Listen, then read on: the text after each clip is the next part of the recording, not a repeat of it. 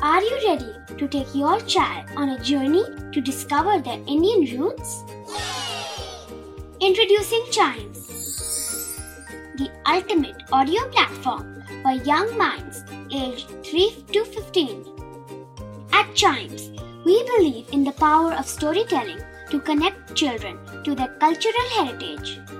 From captivating folk tales to colorful festivals to mesmerizing history, Chimes brings the rich stories of Indian traditions to life. So connect your child to their Indian roots with us. Download the app today and start the journey. Search Chimes Kids Audio Stories and Podcasts app on Apple or Google Play Store. Chimes, audio that inspires.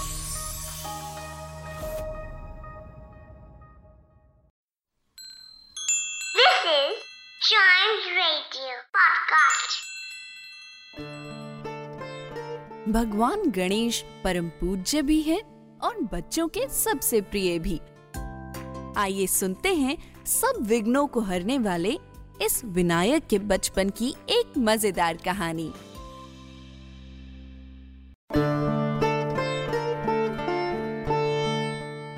भगवान गणेश का जन्म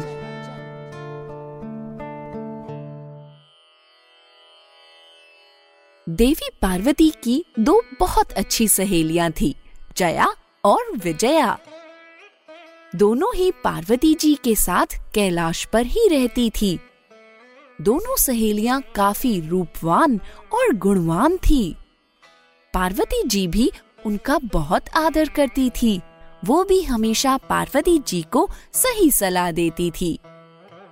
एक बार देवी पार्वती और उनकी दोनों सहेलियाँ बैठकर बातें कर रही थी। तभी जया बोली, देवी पार्वती, क्या आपको नहीं लगता कि आपका भी भगवान शिव के भक्तों की तरह कम से कम एक तो भक्त होना चाहिए, जो आपकी आज्ञा को सबसे ज़्यादा महत्व दे? पार्वती जी हँसी और बोली, जया ये भगवान शिव के हज़ारों भक्तगण हमारे ही तो हैं। ये भक्तगण हमारी आज्ञा का पालन करने को हमेशा तैयार रहते हैं। तो फिर तुम ही बताओ कि भला हमें किसी और भक्तगण की क्या ज़रूरत है? इस पर विजया बोली, देवी, जया की बात पूरी तरह गलत नहीं है। ये हज़ारों भक्तगण भगवान शिव के हैं। और वो आपकी आज्ञा का पालन इसलिए करते हैं क्योंकि आप महादेव की धर्म पत्नी हैं। पर अगर कभी ऐसा समय आया जब आपकी आज्ञा और भगवान शिव की आज्ञा एक दूसरे से विपरीत हुई, तब वो आपकी नहीं, बल्कि भगवान शिव की ही आज्ञा का पालन करेंगे देवी पार्वती को ये थोड़ा अजीब लगा पर उन्होंने आखिर में इस बात को हँसी में टाल दिया। कुछ दिन बीत गए। एक दिन काम काज से थक जाने के बाद देवी पार्वती का दिन में आराम करने का मन हुआ।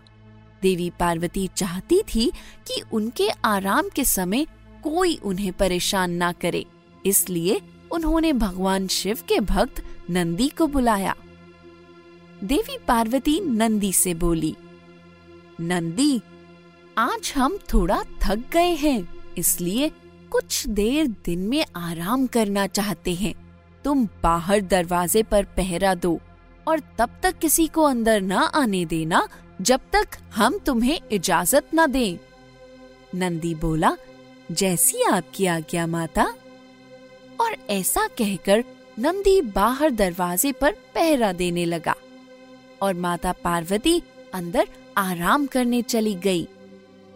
कुछ देर बाद भगवान शिव द्वार पर आए। महादेव ने नंदी को बाहर पहरा देते हुए देखा तो बोले, नंदी, ये द्वार पर क्या कर रहे हो?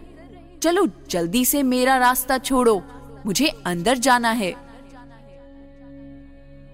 नंदी थोड़ा झिझकते हुए बोला, हे hey भगवान कृपया करके आप अभी अंदर न जाएँ। मुझे माता पार्वती ने आज्ञा दी है कि जब तक वो आराम कर रही हैं, मैं किसी को अंदर न आने दूँ। ये सुनकर महादेव बोले तो माता पार्वती आराम करती रहे मैं अपना काम करके वापस आ जाऊँगा और मेरे जाने से उनके आराम में कोई बाधा नहीं आएगी नंदी बेचारा कुछ न बोल सका और रास्ते से हट गया। जैसे ही महादेव अंदर गए, उनके आने की आहट से देवी पार्वती की नींद टूट गई। देवी पार्वती को क्रोध भी आया कि नंदी ने उनके मना करने पर भी महादेव को नहीं रोका। महादेव के जाने के बाद वो सीधा नंदी के पास गई और बोली, नंदी मैंने तुम्हें आज्ञा दी थी ना कि जब तक मैं आराम करूँ, किसी को अंदर मत आने देना। नंदी हाथ जोड़कर बोला, माता, मैंने महादेव को समझाया, पर वो नहीं माने। मुझे क्षमा कर दीजिए। ठीक है, तुम जा सकते हो। देवी पार्वती ने नंदी को जाने के लिए कहा, लेकिन वो थोड़ी सी मायूस भी हो गई। शाम को जया और विजया देवी पार्वती से मिलने आई। देवी पार्वती को ऐसे उदास देखकर उन्होंने पूछा, क्या हुआ देवी? आज आप इतनी उदास क्यों लग रही हैं? देवी पार्वती बोली, तुम दोनों उस दिन सही कह रही थी। हमारे पास एक भी ऐसा भक्त नहीं है जो हमारी आज्ञा को सबसे ज़्यादा महत्व दे। ये कहने के बाद देवी पार्वती ने अपनी दोनों सहेलियों को दोपहर की घटना सुनाई। सब सुनकर जया बोली, दिल छोटा न करिए पार्वती, मैं आपको एक उपाय बताती हूँ। आप इस बार नहाने जाएँ तो अपनी शरीर की उतरी पवित्र मिट्टी फेंकिएगा नहीं, बल्कि उससे एक बच्चे का आकार बनाइए और अपनी शक्तियों से उसमें प्राण डाल दीजिए। वो भक्त सिर्फ़ आपका होगा और आप ही की आज्ञा को सबसे ज़्यादा महत्व देगा। देवी पार्वती को ये सुझाव पसंद आया। अगली बार जब वो नहाने गई तो अपने शरीर से उतरी मैल को उन्होंने फेंकने के बदले उससे एक छोटे छोटे हाथ पैर वाले बच्चे का आकार दे दिया। जब आकार पूरा बन गया तो उन्होंने उसमें प्राण फूक दिए। बच्चा बहुत ही गुणवान और साहसी था।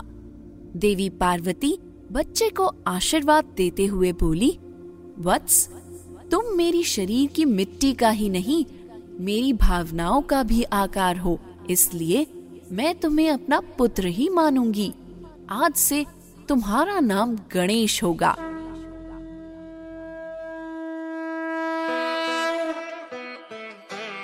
गणेश जी देवी पार्वती के सामने सर झुकाकर बोले, हे माता, आज से आपकी आज्ञा मेरे लिए सब कुछ होगी। अपने पुत्र का प्रणाम स्वीकार कीजिए। और इस तरह विघ्नहर्ता गणेश का जन्म हुआ।